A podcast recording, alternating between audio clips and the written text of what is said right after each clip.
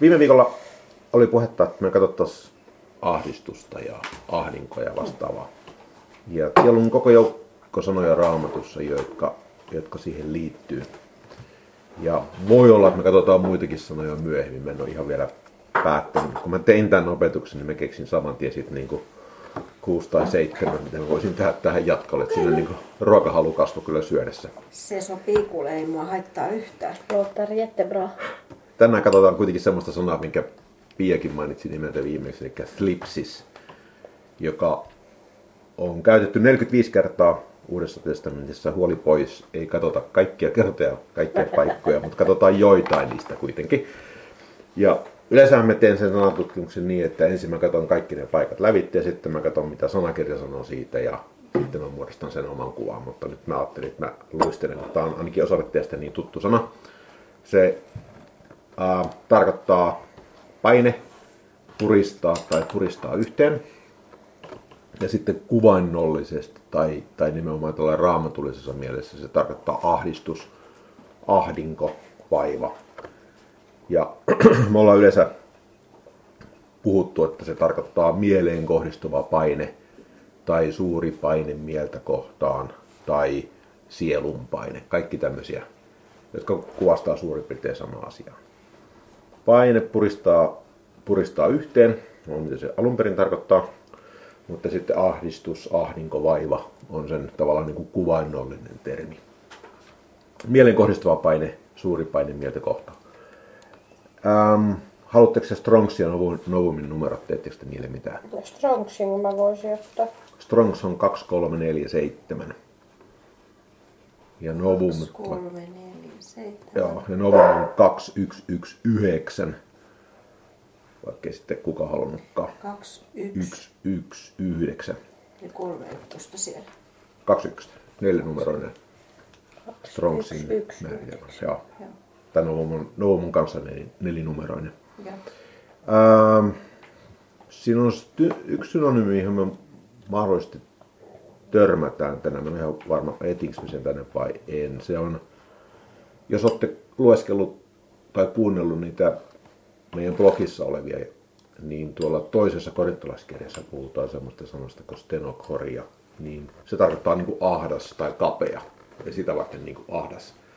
Kun tässä puhuttiin ahdistuksesta tai puristuksesta, niin se on niin kuin hyvin synonyymi sinne mielessä. Mutta tota, mä en muista mennäänkö me sinne. Niin kuin mä aina sanon, niin se ensimmäinen käyttöpaikka kertoo hyvin paljon, miten sitä raamatussa on käytetty. Ja nyt se on vähän tämmöinen kierrepallo, kun se on, se on keskellä vertausta. Ja meillä ei ole millään aikaa katsoa, niin kuin, mistä vertauksissa on nyt kysymys. Heikki on pyytänyt, että mä opettaisin vertaukset taas kerran uudestaan. Ja mä oon lähtenyt niitä nyt työstää. Ja mä ajattelin, että mä teen ne nyt vähän eri tavalla mitä aikaisemmin. Ja sitten siinä on taas ruokahalu kasvanut. Ja, ja sitten siitä on tulossa semmoinen ikuisuusprojekti, mutta mulla on semmoinen kunnianhimoinen ajatus, että joka ikisen vertauksen kävisi lävitse. Wow. Joo, se voi olla vähän turhan kunnianhimoinen. Siinä on pari kolme semmoista, mitkä ei oikein mennä avautuu vielä. Voi nyt olla enemmänkin, mutta, mutta tota, katsotaan mihin me päädytään. Joka tapauksessa niin ensimmäinen paikka löytyy Matteuksen evankeliumista. Me luetaan nyt tolkuttoman monta jaetta. Me aloitetaan jakeesta yksi ja mennään jakeeseen 23 saakka sitä varten, että me saadaan se vertauksen selitys siellä. Mikä luku? Matteus 13. 1 viiva 13. Matteus 13, Yksi 1-23. Ah, 20. Ihan tolkuttoman pitkä katkaisu. Ja siellä sanotaan, että sinä päivänä Jeesus lähti asunnostaan ja istui järven rannalle. Ja hänen tykönsä kokoontui paljon kansaa, jonka tähden hän astui venheeseen ja istuutui, ja kaikki kansa seisoi rannalla. Ja hän puhui heille paljon vertauksilla ja sanoi, ja nyt tulee siis yksi vertaus. Katso, Kylväjä meni kylvämään, ja hänen kylväessään putosivat muutamat siemenet tien ohen, ja linnut tulivat ja söivät ne. Toiset putosivat kallioperälle, jossa niillä ei ollut paljon maata, ja ne nousivat kohta oraalle, kun niillä ei ollut syvää maata. Mutta auringon noustua ne paahtuivat, ja kun niillä ei ollut juurta, niin ne kuivettuivat. Toiset taas putosivat orjantappuroihin, ja orjantappurat nousivat ja tukahuttivat ne. Ja toiset putosivat hyvään maahan ja antoivat sadon, mitkä sata, mitkä 60, mitkä 30 jyvää. Jolla on korvat, se kuulkoon. Niin hänen opetuslapsensa tulivat ja sanoivat hänelle, minkä tähden sinä puhut heille vertauksella? Hän vastasi ja sanoi, sen tähden, että teidän on annettu tuntea taivasten valtakunnan salaisuuden suudet, mutta heidän ei ole annettu. Sillä sille, jolla on, annetaan, ja hänellä on oleva yltä kyllin, mutta siltä, jolla ei ole, otetaan pois sekin, mikä hänellä on. Sen tähden minä puhun heille vertauksilla, että he näkevin silmin eivät näe, ja kuulevin korvin eivät kuule, eivätkä ymmärrä. Ja vertauksihan pidetään niin kuin ala-astetasoisina juttuja, niin ne osatetaan opettaa. Ainakin silloin kun mä kävin koulua, niin puhuttiin vertauksista niin ala-asteella ja pyhäkoulussa opetettiin vertauksia, koska ne on tavallaan niin helppoja. Jeesus kuitenkin tässä sanoo, että hän puhuu heille vertauksella, että he näkevin silmin eivät näe ja kuulevin korvin eivätkä kuule, eivätkä ymmärrä. Kenen tuntuu vertaukset helpolta, mutta se varsinainen asia, mikä siinä vertauksessa opetetaan, niin menee ohitte. Tai hyvin helposti menee ohitte. Um, ja 17. Sillä totisesti minä sanon teille, monet profeetat ja vanhuskat ovat halunneet nähdä, mitä te näette, eivätkä ole nähneet, ja kuulla, mitä te kuulette, eivätkä ole kuulleet. Kuulkaa siis te vertauskylviästä. Eli äsken kerrottiin se vertaus, sitten selitettiin, mitä varten vertaukset puhuttiin, ja sitten tulee se, tässä tapauksessa tulee selitys siitä vertauksesta. Ja 19. Kun joku kuulee valtakunnan sanan eikä ymmärrä, niin tulee paha ja tempaa pois sen, mikä hänen sydämensä kylvettiin. Tämä on se, mikä kylvettiin tien oheen. Mikä kallioperälle kylvettiin on se, joka kuulee sanan ja heti ottaa sen ilolla vastaan, mutta hänelle ei ole juurta itsessään, vaan hän kestää ainoastaan jonkun aikaa, ja kun tulee ahdistus tai vaino sanan tähden, niin hän heti lankeaa pois. Tuo sana ahdistus jakeessa 21 on se sana, mitä me nyt katsotaan. Tämä on ensimmäistä kertaa, kun sitä on käytetty raamatussa.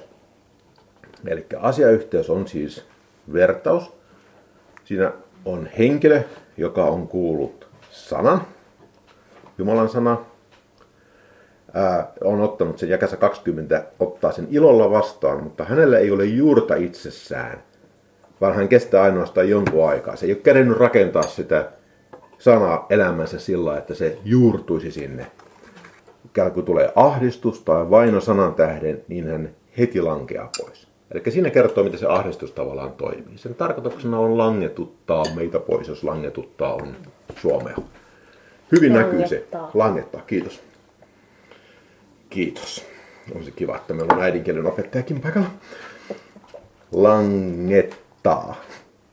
Loistokasta. Eli ei ole juurta itsessään, vaan hän kestää ainoastaan jonkun aikaa. Ja kun tulee ahdistus, mieleen kohdistuva paine tai sielun paine tai vaino sanan tähden, niin hän heti lankeaa pois. Ja sitten se ää, vertaus jatkuu, mutta jos me ei lueta sitä enempää. Saatte varmaan kopin, mikä se ahdistus on. Ja silloin se ahdistus tavallaan toimii. Se vie meitä sitä, niin kuin sitä varsinaista asiaa pois. Se aiheuttaa niin ylimääräistä stressiä, ylimääräistä painetta. Ja sitten me jää, ei enää nähdä se iso asia, mikä sillä on taustalla, vaan me mennään siihen mukaan, mikä se sitten onkin. Matteus, sama kirja, 24. luku.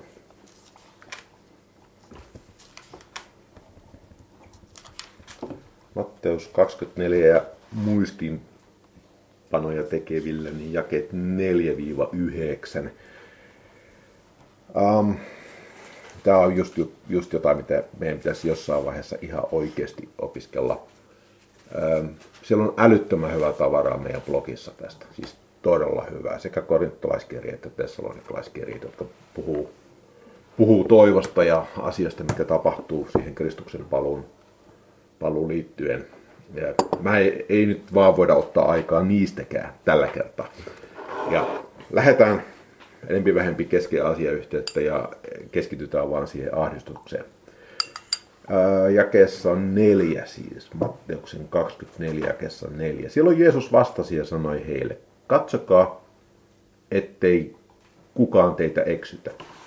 Sillä monta tulee minun nimessäni sanoen, minä olen Kristus, ja he eksyttävät monta. Ja te saatte kuulla sotien melskettä ja sanomia sodista. Katsokaa, ette te peljesty. Sillä näin täytyy tapahtua, mutta tämä ei ole vielä loppu. Sillä kansa nousee kansaa vastaan ja valtakunta valtakuntaa vastaan ja nälänhätää ja maanjäristyksiä tulee monin paikoin. Mutta kaikki tämä on synnytystuskien alkua. Silloin teidät annetaan vaivaan ja teitä tapetaan ja te joudutte kaikkien kansojen vihattavaksi minun nimeni tähden terveydeksi. Toi vaiva-sana tuossa, vaivaan jakessa yhdeksän, on se sana. Eli ahdistus, ahdinko, vaiva, ja tässä se on käännetty sanalla vaiva. Silloin teidät annetaan vaivaan ja teitä, teitä tapetaan ja niin päin pois.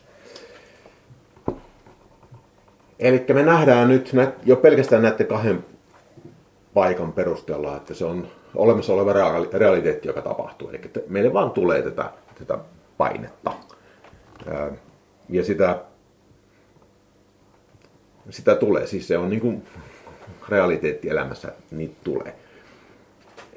Mutta se ei ole niin kuin koko se tarina. Se ei ole koko se tarina ja se ei ole kaikki tämmöistä, että lopputuloksena syntyy väkivaltainen kuolema. Vaan se voi olla paljon pienempääkin stressiä.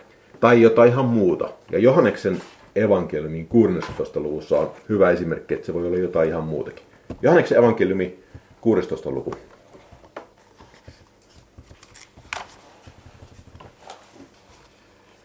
Luetaan, täältä luetaan kaksi eri paikkaa. Se ensimmäinen paikka on jää 21.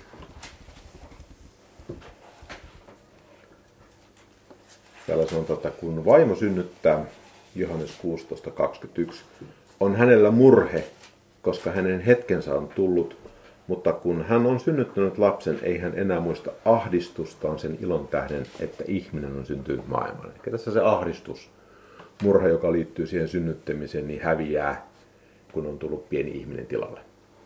Eli se on mieleen kohdistuva paine, sielun paine, joka syntyy erinäköisistä olosuhteista. Ja niitä olosuhteita, niin se, se on tavallaan niin kuin jossain määrin sivuseikka. Niitä vaan tulee kaikille. Piste. Ja se pointti ei ole se, että niitä tulee. Pointti on, että miten me suhtaudutaan niihin, miten me tavallaan torjutaan tai miten me käsitellään niitä. Ja ruvetaan katsoa, katsoa niistä. Sama kirje ja ää, jae 28.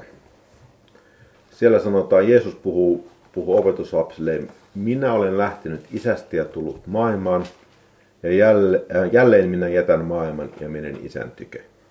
Hänen opetuslapsensa sanoivat, katso nyt sinä puhut avonaisesti, etkä käytä mitään kuvausta. Nyt me tiedämme, että sinä tiedät kaikki, eikä tarvitse, että, etkä tarvitse, että kukaan sinulta kysyy.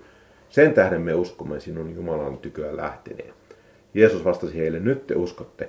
Katso, tulee hetki ja on jo tullut, jona tiedät hajotetaan kukin tahollensa ja te jätätte minut yksin. En minä kuitenkaan yksin ole, sillä isä on minun kanssani. Tämä minä olen teille puhunut, että teillä olisi minussa rauha. Maailmassa teillä on ahdistus, slipsis, mutta olkaa turvallisella mielellä. Minä olen voittanut maailman. Eli jakassa 33 oli, oli slipsis.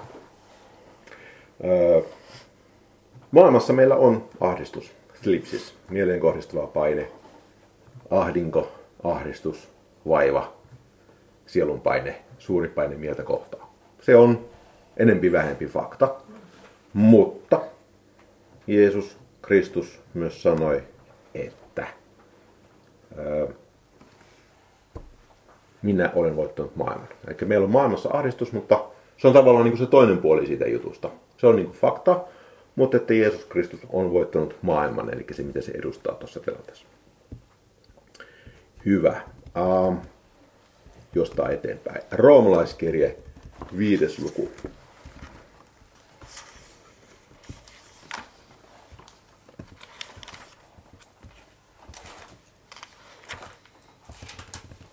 Luetaan sieltä jakeet 1-5.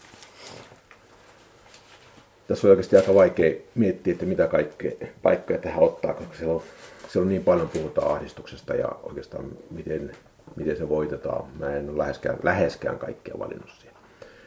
Roomaskirje 5. luku jakessa 1. Koska me siis olemme uskosta vanhurskaiksi tulleet, niin meillä on rauha Jumalan kanssa meidän Herramme Jeesuksen Kristuksen kautta, jonka kautta, me, jonka kautta myös olemme uskossa saaneet pääsyn tähän armoon, jossa me nyt olemme, ja meidän kerskauksemme on Jumalan kirkkauden toivo.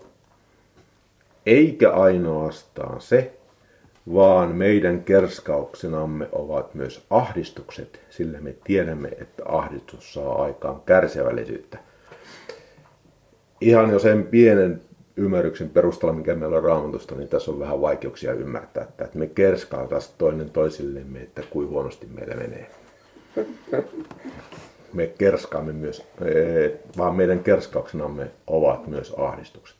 Jos se ahdistus on jotain, joka meidän hengellinen vastustaja mättää meidän suuntaan, niin luuletteko te oikeasti, että meidän tehtävänä olisi kerskalla, miten huonosti meillä menee missäkin tilanteessa?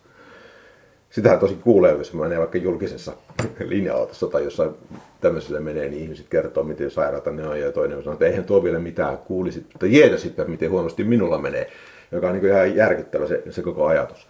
Niin toi jae kolme pitäisi kääntää esimerkiksi tällä tavalla.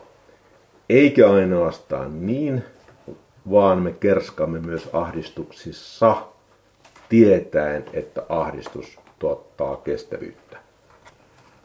Et me ollaan silloin tällöin ahdistuksissa, mutta me silti voidaan kerskata Herrasta. Silti voidaan kertoa, mitä Jumala on tehnyt meille, miten Jumala on auttanut meitä, miten Jumala pitää meistä huolen, miten Jumala ei koskaan jätä eikä hylkää meitä, miten me ollaan enemmän kuin voittajia kaikissa tilanteissa sitä varten, että me ollaan Jumalan lapsia ja me halutaan toteuttaa Jumalan tahtoa meidän elämässä. Eikä ainoastaan niin, vaan me kerskamme myös ahdistuksissa tietäen, että ahdistus tuottaa kestävyyttä. Mutta kärsivällisyys, eli se kestävyys, koettelemuksen kestämistä ja koettelemuksen kestäminen toivoa. Mutta toivo ei saata häpeään, sillä Jumalan rakkaus on vuorotettu meidän sydämiimme pyhän hengen kautta, joka on meille annettu. Ahdistus tuottaa kestävyyttä tai kärsivällisyyttä, ja se tuottaa koettelemuksen kestäminen, ja se tuottaa toivoa. Eli se on, se on tavallaan, me voidaan kääntää kaikki nämä, tämä stressi ja tämmöinen paine, mitä me koetaan, niin itse asiassa positiiviseksi asiaksi. Ja ö, ahdistuksessa oleville ihmisille varmaan parasta luettavaa raamatusta niin on toinen korintalaiskirja ja tessalonikalaiskirja. Ne on ihan pullollaan ahdistuksen käsittelemistä. Ne on pullollaan lohdutusta ja ne on pullollaan toivoa Kristuksen palvelusta. Ja ne on kaikki tästä näkyy. Molemmat tästä kirjasta on kirjoitettu, kirjoitettu seurakunnalle, joka oli, oli tota, melkoisen paineen alaisena. Ja sitä varten niin siellä on Oliko se ensimmäinen vai toinen tessalonikalaiskirja? Tessalonikalaiskirje. Molemmat. Molemmat, joo. Molemmissa on, on paljon toivoa. Niitä, niitä on äärimmäisen hyvä lueskella. Ja siellä puhutaan, puhutaan tosi paljon, paljon tota ahdistuksesta. Varsinkin tokakorittalaiskirjassa puhutaan paljon. Roomalaiskirja me ollaan vitosessa, mennään kolme, eteen, kolme lukua eteenpäin, kahdeksanteen lukuun. Roomalaiskirjeen kahdeksas luku ja sen loppupuolelta on kohtuullisen tuttuja jakeita itse kullakin. Mä käytän nyt kohta sitä sen tyylistä käännöstä, mikä löytyy sieltä meidän blogista roomalaiskirjeen osalta kanssa. Mä kävin sieltä kopsaamassa. Roomalaiskirje 8, 31, siellä sanotaan, mitä me siis tähän sanomme? Jos Jumala on meidän puolellamme, kuka voi olla meitä vastaan? Hän, joka ei säästänyt omaa poikaansakaan, vaan antoi hänet alttiiksi kaikkien meidän edestämme, kuinka hän ei lahjoittaisi meille kaikkea muutakin hänen kanssansa. Kuka voi syyttää Jumalan valittuja? Jumala on se, joka vanhurskauttaa. Kuka voi tuomita kadotukseen? Kristus Jeesus on se, joka on kuollut, onpa vielä herätettykin, ja hän on Jumalan oikealla puolella, ja hän myös rukoilee meidän edestämme. Kuka voi meidät erottaa Kristuksen rakkaudesta? Tuskako vai ahdistus vai vaino vai nälkä vai alastumus vai vaara vai miekka?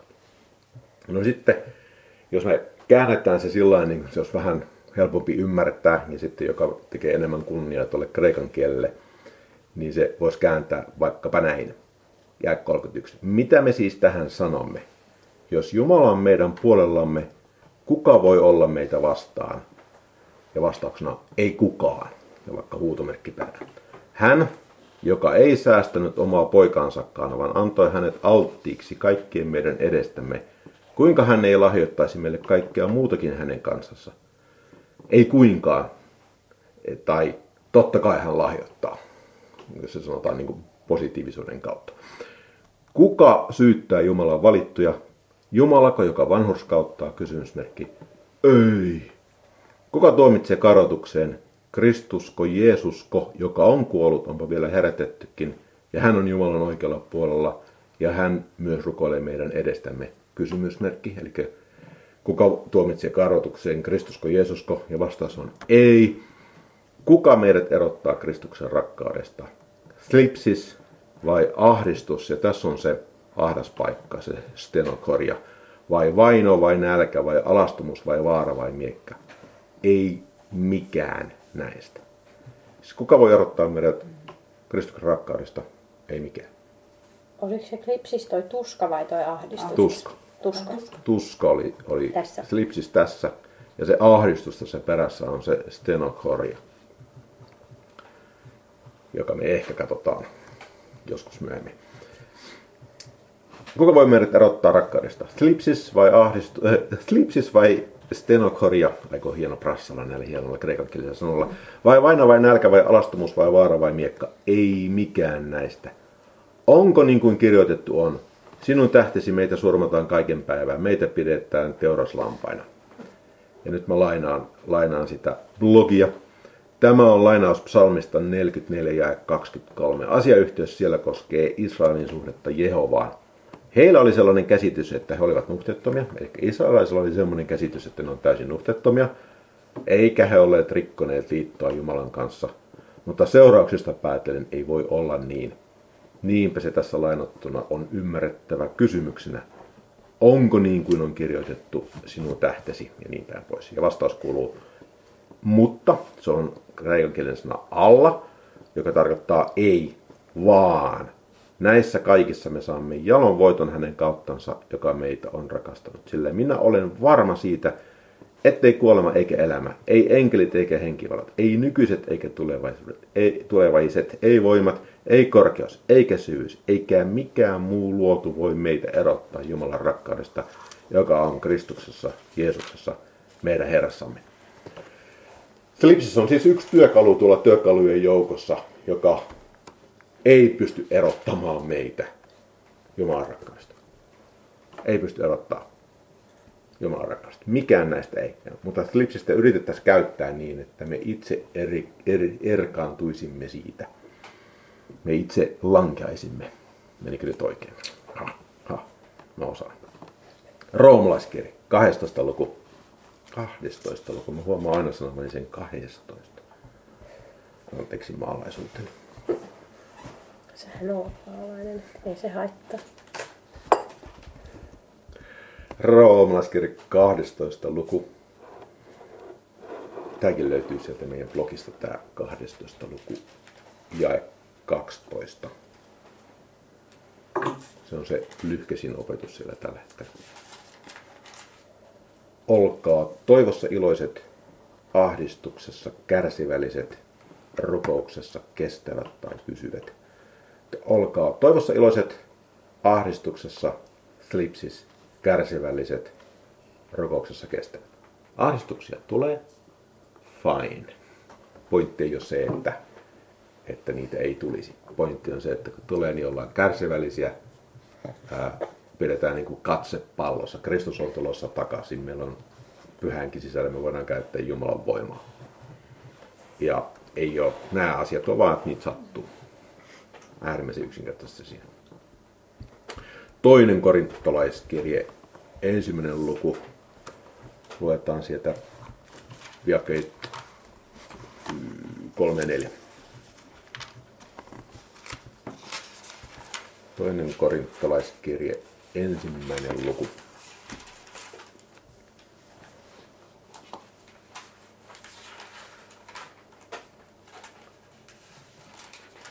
Toinen kor 1, 3. Kiitetty olkoon meidän Herramme Jeesuksen Kristuksen Jumala ja Isä, laupeuden Isä, ja kaiken lohdutuksen Jumala, joka lohduttaa meitä kaikessa slipsiksessämme, että me sillä lohdutuksella, jolla Jumala meitä itsemme lohduttaa, voisimme lohduttaa niitä, jotka kaikkinaisessa slipsiksessä ovat. Eli Jumala lohduttaa meitä, jotka ollaan ahdistuksessa, joita kohtaan on, joiden mieliä kohtaan on painetta, stressiä, varmaan nykyisin sanottaisiin. Että me sillä lohdutuksella, jolla Jumala meitä itsemme lohduttaa, voisimme lohduttaa niitä, jotka kaikkinaisessa ahdistuksessa slipsissä ovat. Eli me voidaan auttaa toisiamme siinä kanssa. Palauttaa katsomaan palloa, mitä Jumala on tehnyt meille, miten Jumala vapahtaa, miten Jumala vastaa rukouksiin, miten Jumala rakastaa meitä, miten mikään ei voi erottaa meitä Jumalan rakkaudesta. Äärimmäisen yksinkertaisia nämä ahdistuksen käsittelyt. Jeps, siinä oli nämä muut paikat. Siellä on miljoona muuta paikkaa, jopa alle, jossa tästä asiasta puhutaan. Mutta tota, mä ajattelin, että jos näin vähän tällä kertaa.